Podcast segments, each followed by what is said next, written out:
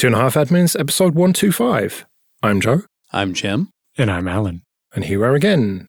And before we get started, Alan, you've got a Klara article plug. This time it's the best of 2022.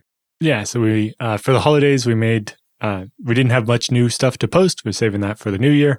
But because of when we're recording this, we don't have anything new yet. But we do have our favorite articles in each category from 2022. And it's definitely worth checking out.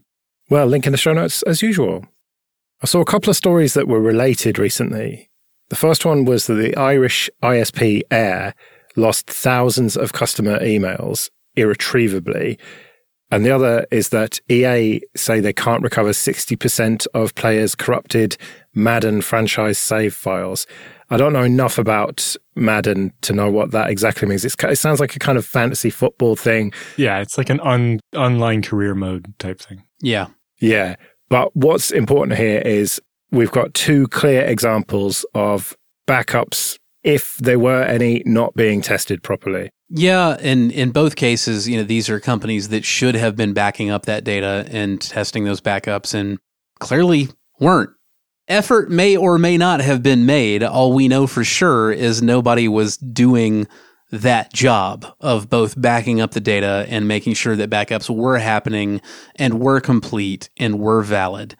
There's only so much data that we're going to get out of either Eir or out of Electronic Arts about it. Electronic Arts has said that their issue was file system corruption, that once they detected the file system corruption, they limited logins, but then they allowed logins again, and people who did log in the first time they said it was safe got their crap corrupted. And uh, Electronic Arts has said that they will be able to recover about 40% of that from backup, which it's all implication at that point, but it's not good implication. Mm-hmm. If they just said, you know, uh, we don't back up that particular customer, you know, save data, like you might be mad, but you might say, well, okay, that's what, that's one thing that I wasn't paying for, you know, yada, yada. But when you say, like, we can get a little less than half of it back from backups, ah, so you were supposed to be backing that up. You had management policies that said customer data will be backed up, and you didn't do it. And management didn't make you prove you were doing it. And those two things together are what lead to exactly what happened. Yeah, some of the details there make it look weird, where it's like, if you didn't log in, then we can restore you from backup. But if you touched your files, then somehow our backup won't work now. I don't know if it's about getting a consistent backup. It's like if you were playing when we backed up, it turned out we don't actually have a consistent copy of your save. Or they just don't have the depth of backups, maybe. Yeah, that's. I was about to suggest the same thing. Joe hit the nail on the head. That I hadn't considered that possibility. That's one. If they're doing, they have like a really short retention policy. Yeah, if they're doing like daily backups and they rotate them out after a week, then yeah, if if your system was corrupting people's data for two weeks, you would have gotten rid of your last decent backup.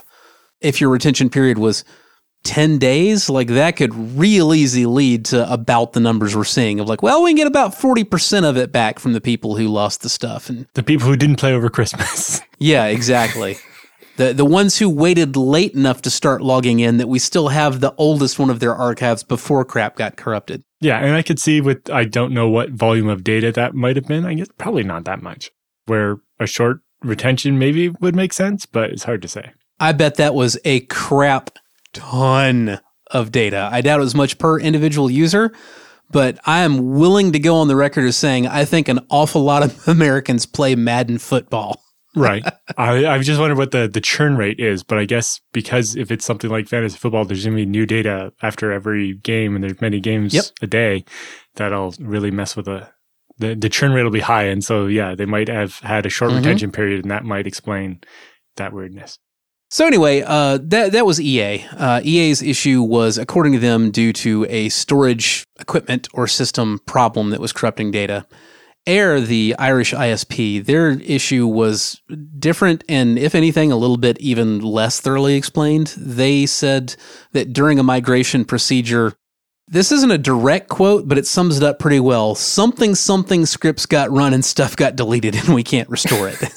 that is really what that press release boils down to. Yeah, and for a bunch of people, email and some other data that is more than 45 days old is just gone forever. Yes, and in some cases, the email in question that was lost forever goes back decades. there was an affected user in the article that I read saying that unspecified they that tells the normies how to computer. They told me that, you know, I should email important things to myself so I would always have them. This is not typically the best way to ensure safe archiving of data for any of our listeners who might not know better. But anyway, moving back, the the real the common thread and the reason we're we're putting these together, you know, into sort of a, a meta story is because although EA's issue was a failure of a storage system and Eir's issue appears to have been a script inadvisably run during a migration, more of a direct human error kind of thing, the real issue in both cases was not actually backing up customer data. And testing those backups. And testing those backups, making sure they work, the whole thing. Because uh, what do you call a backup that you've never tested? Garbage. It's it's nothing. A prayer. Yeah, it's it's Schrodinger's backup. You'll never know if it's good or not until you actually test it.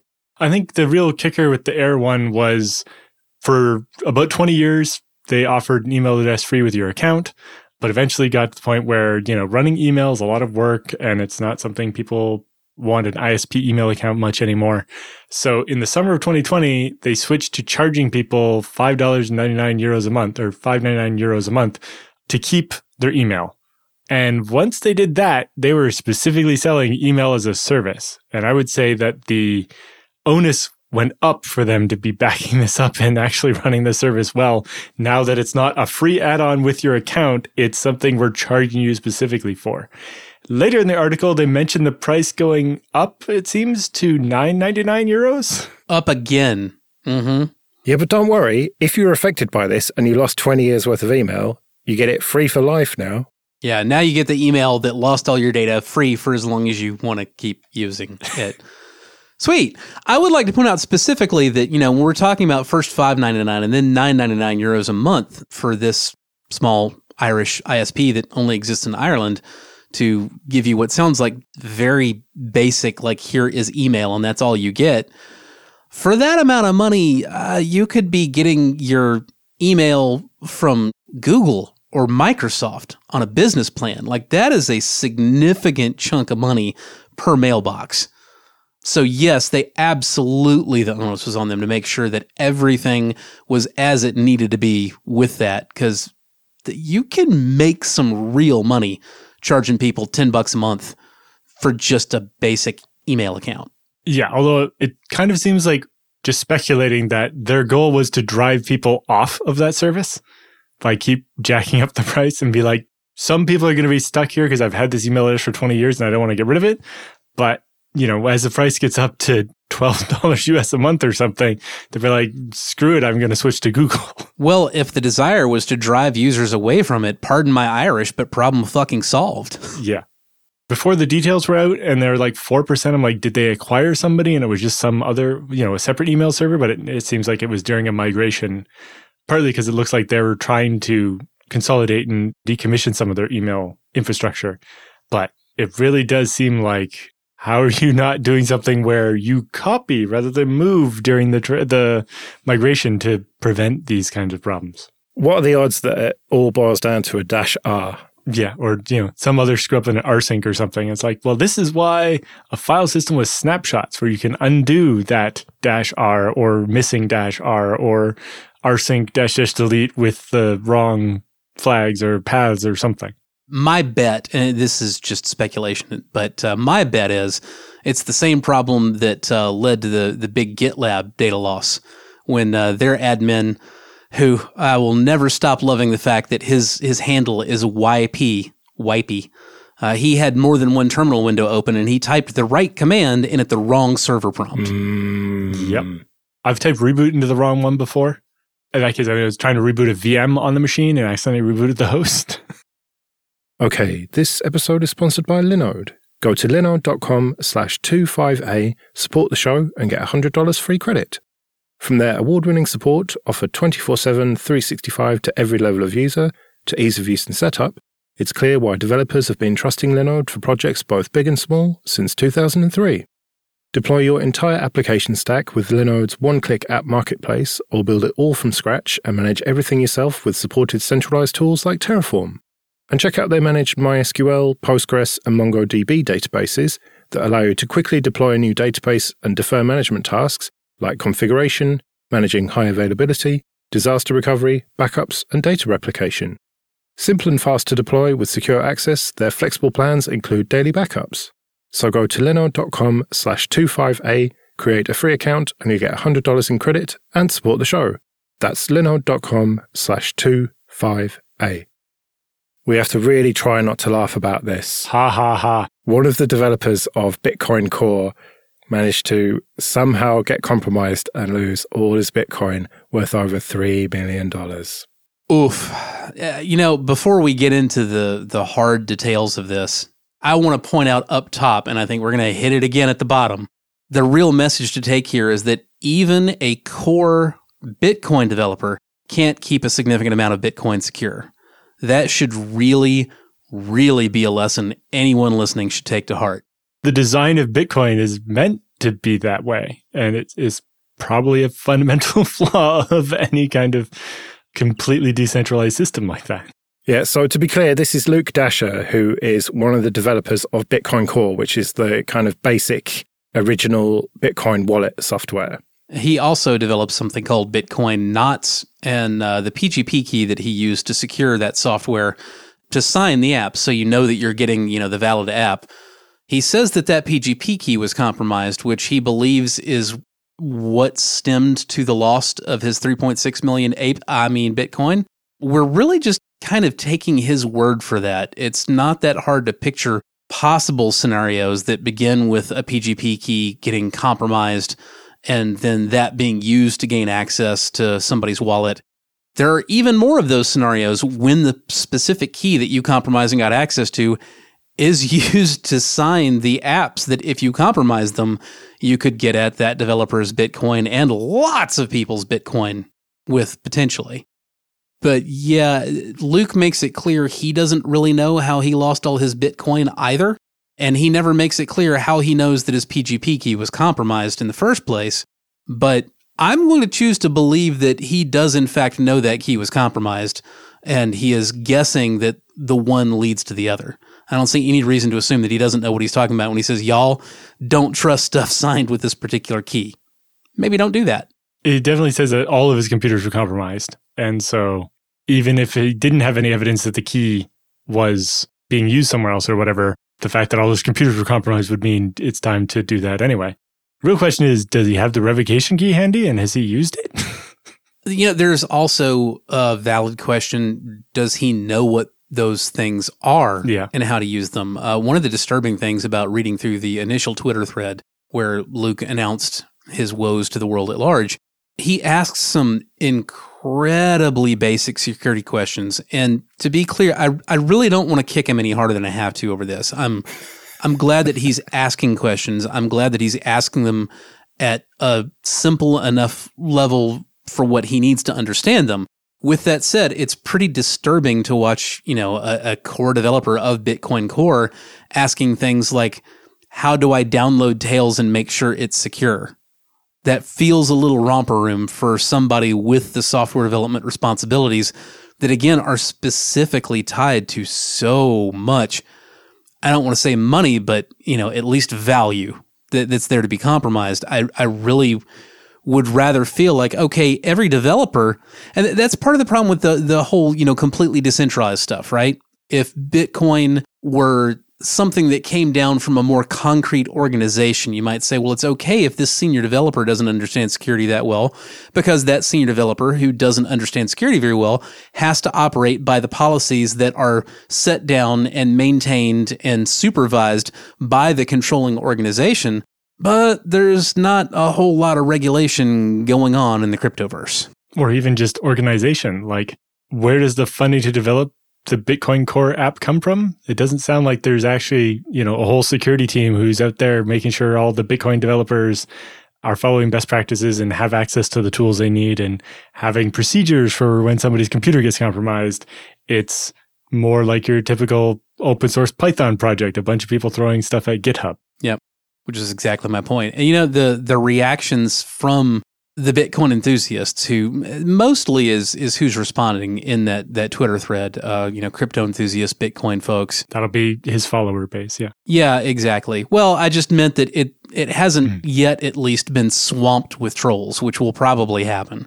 But even amongst his base, they've learned not to trust anything, which isn't the worst lesson to learn, but it's just it's kind of disheartening seeing things like and this is a direct quote He's trying the Elon stunt of getting more people's attention, affecting prices, says one user. And then another replies, That's what it sounds like. This looks like FUD for a price drop and not someone looking for help.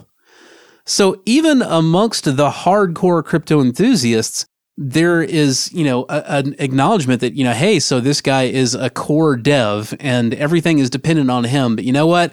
I bet this is a rug pull, it's a scam, whatever. And if that were coming from somebody who is like, you know, no, I want nothing to do with crypto because it's all a big grift, that would be one thing. But coming from the crypto base who still continues to want crypto and talks about how great it is, I'm just like, this is cognitive dissonance you could carve chunks out of with a grapefruit spoon. Well, it definitely smacks a bit of, you know, fool me thrice. It's like I've been rug pulled and ripped off by crypto so many times. Of course, everything that happens is another attempt at doing that. Is there a danger that we're just gloating here? Is it a danger if you're right? That's difficult to answer. I feel like I have been as even handed and charitable as I can. I don't wish having a ton of value stolen from them on just about anybody. I wish this guy hadn't lost his stuff. More importantly, I wish at this point, I'm certain millions of other people had not also lost amounts of money significant to them because of things like this. But no, I'm not just trying to gloat and kick the guy while he's down. I think it's important that people learn from these lessons. But no, I, I have no interest in kicking this guy. Well, in particular, I think it is that the features of cryptocurrency cut both ways. The fact that somebody can't do a chargeback against you and, try to scam you also means that if your money gets taken, you can't do a chargeback and get it back. And the fact that there's no central authority who decides, oh, that transaction wasn't authorized, it shouldn't have been able to happen. Yeah, and that was one of the things that bothered me in the comments coming from Luke himself in that thread. He said several times, you know, I pay my taxes, so why aren't these police and this FBI helping me? Because I pay my taxes. And it's not that this makes it okay by any means. I mean, there it still is theft and he should be getting help from law enforcement agencies, but let's also mention the fact that okay, great, you paid your taxes and then refused to use the currency that is enabled by those taxes that you pay some of and you know all of the security and regulation systems in place to protect users of that currency that again those taxes you're saying you paid went toward you bypassed all that. You said all that sucks. I don't want it. I want decentralized. I don't want the man having a say in my stuff i want to be the guy that controls all the things well and you were and you found out that the one guy controlling the things is hackable and you now have no recourse because you're the guy. Okay, this episode is sponsored by Kolide. The challenge with endpoint security has always been that it's difficult to scale, and when remote work took over, the challenge got exponentially harder. You need visibility into your fleet of devices in order to meet security goals and reduce service desk tickets. But how do you get that visibility when different parts of your company run on Mac, Windows, and Linux? You get Kolide. Kolide is an endpoint security solution that gives IT teams a single dashboard for all devices, regardless of their operating system. Kolide gives you real time access to your fleet's data and can do things that traditional MDMs can't. And instead of installing intrusive agents or locking down devices, Kolide takes a user focused approach that communicates security recommendations to your employees directly on Slack. You can answer every question you have about your fleet without intruding on your workforce. Visit kolide.com slash 25A to find out how. If you follow that link, they'll hook you up with a goodie bag just for activating a free trial. That's K-O-L-I-D-E dot com slash 25A. I saw a piece on the register by Tobias Mann called It's Time to Retire Edge from Our IT Vocabulary. Yes, please. Yeah, he argues that it's just an overused term that doesn't really mean anything anymore because it's just used for too many different ideas. Yes. I remember in the beginning, it was more like it's a data center closer to you. So it's, you know, data centers in smaller cities and not just the nearest big city. And so it was like secondary market and tertiary market data centers. And then it was, it's in the cell tower. Mhm. And then it became like, oh, edge appliances is like, it's a miniature version of the cloud that runs in the back of the store to run all the point of sales terminals. So it's kind of on prem, but the cloud, but not. And it's not everything. So it's just somewhat. And then it's, you know, 5G, IoT, robotics. It's like, yeah, The cell tower was the last place, like the furthest out that the term the edge made sense. Mm-hmm. Because once they started talking about, oh, well, you know, the, these edge appliances that like, you know, sit on a factory floor and blah, blah, blah. I'm like, yeah, that, that's called a server. yeah. That's not anything new. It's not anything weird or different. There's literally nothing about this that makes it an edge appliance instead of an embedded server. The same as the embedded servers that have been on factory floors for literally my entire life, and I'm 50 years old. Maybe the difference is that when it was an edge appliance, it was somebody else's machine, not yours. But that's really just a managed server more. Yeah. And half the time, no, they, they don't belong to somebody else. You see, especially like now they even talk about edge devices that sit in residential homes that were purchased by the homeowner and they still describe them as edge IoT devices. And just like, no, man, it, it is just a gadget you put on your network at your freaking house. Stop. Yeah, and the, the reg goes on to point it's like in a data center, their operating conditions like temperature, humidity, air quality are carefully controlled. It's like, okay, if it's an edge device just because it can run in high temperatures, that's that's just a ruggedized device or an industrial device. There's a bunch of other terms for that that have nothing to do with where it is as far as the network goes. And yeah, if it's in your house, it's not the edge, it's just LAN. It's local. It's not on the edge if it's in your office or on your factory floor either. You know, again, it is it is just it's on premises local equipment. And a lot of these things, you know, the the ruggedization angle, lots of these things are not in any way ruggedized or hardened against thermal extremes. It is literally just office equipment, but it's an edge appliance because, you know, we all want to say cloud and edge is how we say cloud when it's not cloud, but we still want that hype from saying cloud even though it isn't. Maybe it has an API like the cloud, even though it's local. But yeah. And then we get network edge and telco edge and near edge and far edge and industrial edge and edge data centers. It's like, so what is the near edge and far edge if it's not just a data center that's near or far away? Yeah.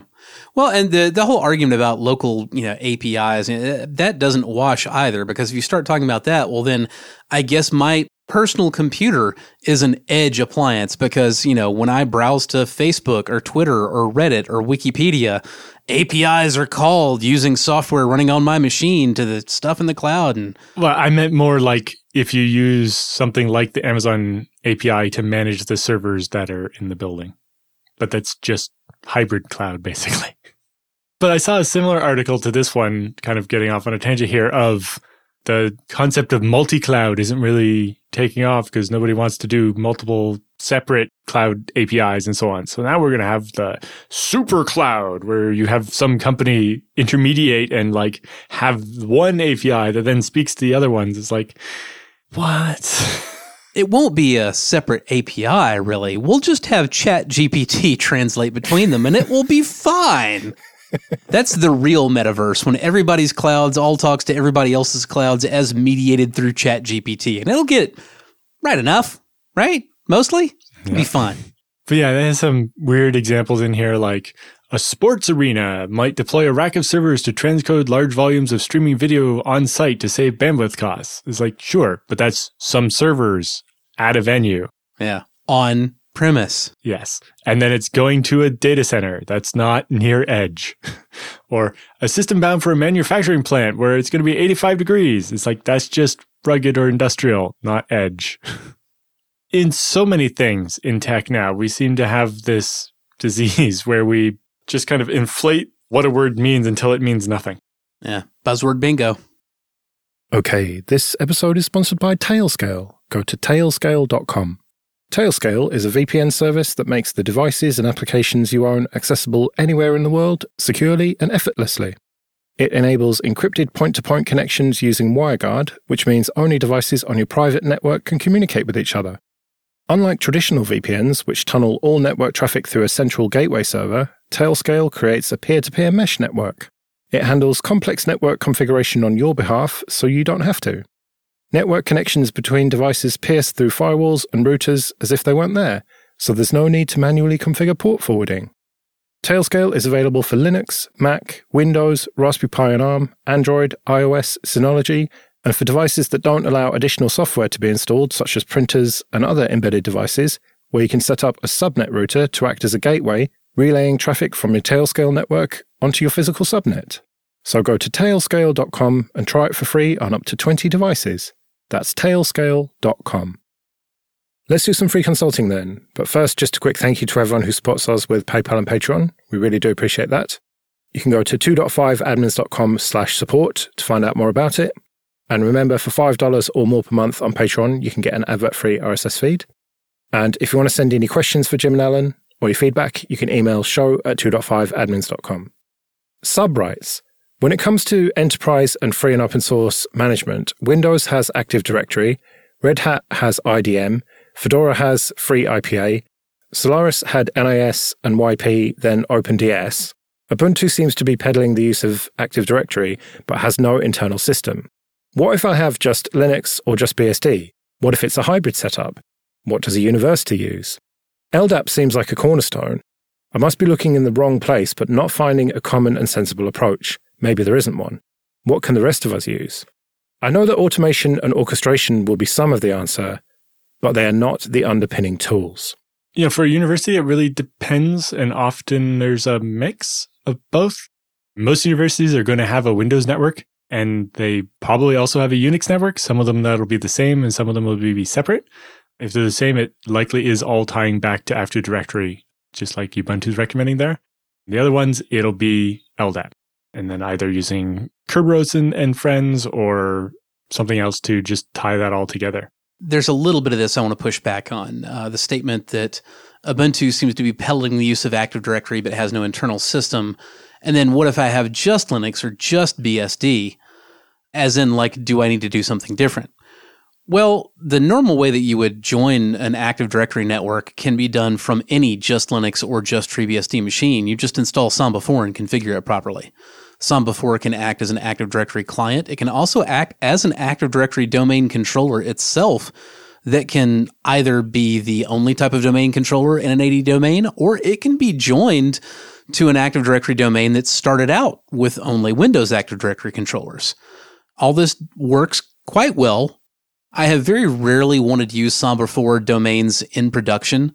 I have somewhat less rarely wanted to join Ubuntu PCs to a Windows Active Directory domain. In both of those cases, though, I've used Samba before and had no real issues. It's easier than it used to be with older versions of Samba. Now, with that said, the statement that Ubuntu has no internal system is also not quite correct anymore. Canonical is in the process of building a new Active Directory client called ADSys, and it also has an associated command line interface called ADSys Control. ADSys doesn't replace the parts of the puzzle that Samba 4 already achieves for you. So the SSSD and the pluggable authentication modules, all that is still what handles the user authentication, setting the home directory, all that good stuff, just like it would if you did a vanilla Samba install. What ADSys adds is native group policy object support for machine and user policies. So we're talking now about managing the individual PC from the directory rather than the other way around. ADSys is adding additional functionality. Also, the privilege management is better supported with ADSys than it was with just regular Samba 4. ADSys can grant or revoke super user privileges for the default local user and Active Directory users and groups, which was a bit of a pain point with pure Samba Active Directory joins. And finally, custom script execution, which allows you to schedule shell scripts to be executed at startup, shutdown, log in, and log out. Via Active Directory, of course, you could already do that without AD, but one of the big things here is that the command line tool can generate ADMX and ADML policy files that you can install in the directory itself. Once you've done that and they've been imported, you can find and modify those policy files using the Windows native GPO management editor in Windows Server itself. So we are talking about adding new features to AD integration that really didn't exist before But the part that you've always be able been able to get, just to say, I can join a domain and I can be able to log in as any of the user accounts in that domain on this machine, with a certain few of them also having a particular local group membership. Yeah, you can you can do all that just with Samba 4 on Linux or FreeBSD just fine. Most of my experience with this is joining FreeBSD machines to a Windows domain and setting up the file sharing from the FreeBSD machine, but with the Windows permission stuff. So that, you know, somebody on browse the files on Windows could right click and set permissions on a folder and say that only these users and groups from the Active Directory are allowed to read these files and so on. And so all of that works together as well because uh, Samba can apply the NFS style ACLs to ZFS on FreeBSD. So if we're going to get down to brass tacks of recommendations of how our listeners should do this stuff, my answer remains the same as the last time somebody asked about Active Directory integration. I would recommend using Samba 4 and joining the domain. The question then becomes do you want to just use Samba 4, in which case that will work for any of the Unix like machines on your network, or do you want to experiment with Canonical's new shiny thing? My caution there would be that Canonical lately has been they're not up to Google levels of abandoning projects unexpectedly, but they are starting to kind of gain a rep for it. And I would be a little bit nervous about using AD syscontrol before it's got a little bit more mileage under the hood, just because it's hard to say how long it will be supported. I'd be a lot more comfortable with it if, like Samba 4 itself, it was available everywhere on everything. Yeah, if the setup was very small, then the NIS slash YP stuff makes sense there. But outside of that, Active Directory is just there's very rare that you're not in a hybrid environment where there's Linux and Windows and probably some BSD. And Samba is the thing that works across all of those. And honestly, it's easier. Under the hood, you might say, you know, something like an old school NIS and Yellow Pages setup is simpler, but actually implementing it today in 2023, I will bet you money you can't find something simpler to set up than a Samba 4 Active Directory domain controller and then Samba 4 clients on your individual machines. It's going to be the easiest way to get yourself out of the hole that you want to get out of. Yeah. You know, I was mostly comparing it to setting up your own LDAP, which is all kinds of terrible. And so, yes, I'd second Jim's recommendation that the Active Directory is probably the way to go because it will cover Windows, Mac, Linux, BSD, and it'll just work and everything else doesn't work that broadly across everything. Right, well, we better get out of here then. Remember, show at 2.5admins.com is the email if you want to send in your questions or your feedback. You can find me on Mastodon or at jrs.com. You can find me on Twitter at jrssnet. And I'm at Allan Jude. We'll see you next week.